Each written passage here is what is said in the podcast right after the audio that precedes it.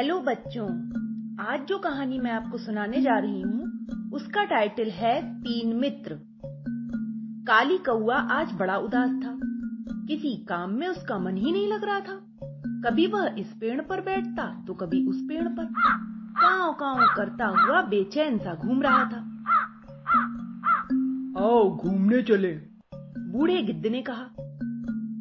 नहीं काका, अभी मैं नहीं जाऊंगा, कहकर काली कौआ फिर उदास सा बैठ गया। असल में वह अपने मित्र सुंदर हिरण का इंतजार कर रहा था। 2 घंटे हो गए पर सुंदर नहीं आया। काली कौआ घबराहट से भर उठा। कहीं ऐसा तो नहीं कि सुंदर हिरण किसी शिकारी के चंगुल में फंस गया हो। हिरणों के पीछे शिकारी पड़े ही रहते हैं। जंगल के जानवर और पशु पक्षियों का जीवन उनके कारण बड़े खतरे में रहता है। तभी काली कौए ने देखा कि सामने से सुंदर हिरण चला आ रहा है। नमस्ते कौए भाई, सुंदर बोला। काली ने मुंह फिरा लिया। उसे बड़ा गुस्सा आ रहा था। क्या बात है, आज तुम कुछ बोल क्यों नहीं रहे हो? सुंदर हिरण ने फिर पूछा। काली अब भी कुछ न बोला। लो, मैं तो तुम्हारे लिए इतनी दूर से दौड़ता हाँफता चला आ रहा हूँ, रास्ते में कहीं रुका तक नहीं।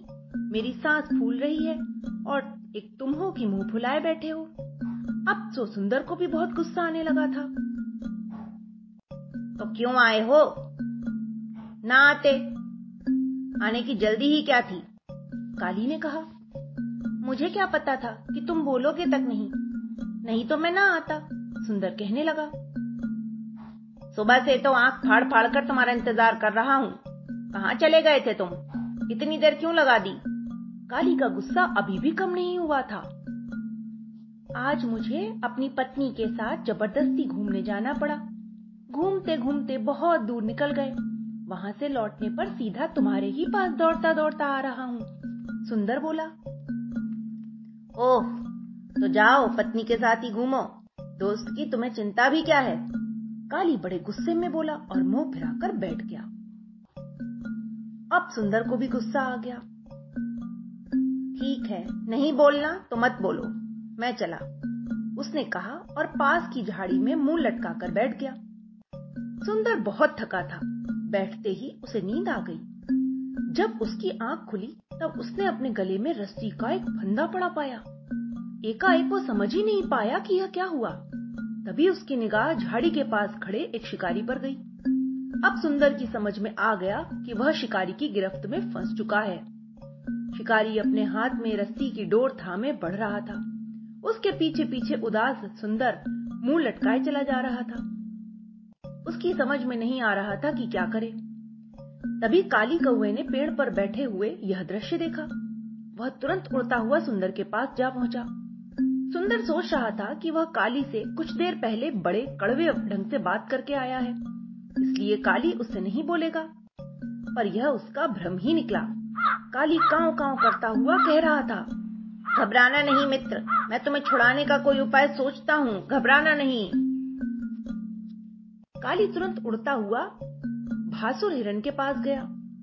भासुर ने पूरी कथा सुनकर कहा, पर काली, मैं सुंदर की सहायता कैसे कर सकता हूँ? काली ने उसे बड़ा अच्छा उपाय सुझाया। उसे सुनकर भासुर बड़ा ही प्रसन्न हुआ। दोनों सुंदर को छुड़ाने के लिए चल पड़े। काली आगे आगे चलकर रास्ता दिखा रहा था। दोनों ने देखा कि शिकारी धीरे धीरे चल रहा है। भासुर हिरण रास्ते में सांस रोककर लेट गया। शिकारी की निगाह भासुर पर पड़ी। अरे, आज तो खूब शिकार मिल रहे हैं, आज तो बड़ा ही शुभ दिन है, वह खुशी से चिल्लाया। जिस रस्सी से सुंदर हिरण बंधा था उसी के दूसरे सिरे से उसने भासुर को बांधना चाहा, पर तभी एकाएक भासुर छलांग लगाकर भाग गया। शिकारी चौंक उठा। उसके हाथ से रस्सी का सिरा छूटने लगा। तभी काली कौवे ने जाकर तेजी से उसकी नाक पर अपनी चोंच मारी। शिकारी की नाक से खून निकलने लगा। वह दर्द के कारण कराह उठा। उसके हाथ से रस्सी छूट गई। सुंदर हिरण रस्सी सहित तेजी से जंगल में भाग गया। यह देखकर शिकारी विलाप करने लगा। अरे, मैंने जरा से लोभ के कारण हिरण भी खो दिया और रस्सी भी। न मैं दूसरे हिरण के लालच में पड़ता और न ऐसा होता। सच ही है कि लालची का हमेशा नुकसान ही होता है।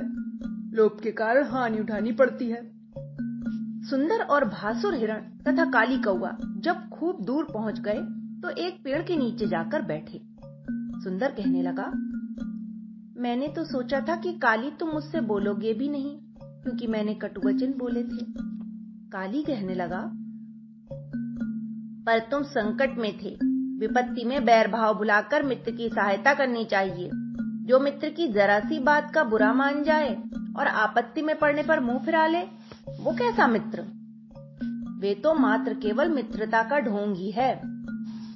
भासुर बोला, जीवन में सच्चे मित्र बड़ी कठिनाई से मिलते हैं भाई। जो सच्चे मित्र पा लेता है वह बड़ा ही भाग्यवान होता है।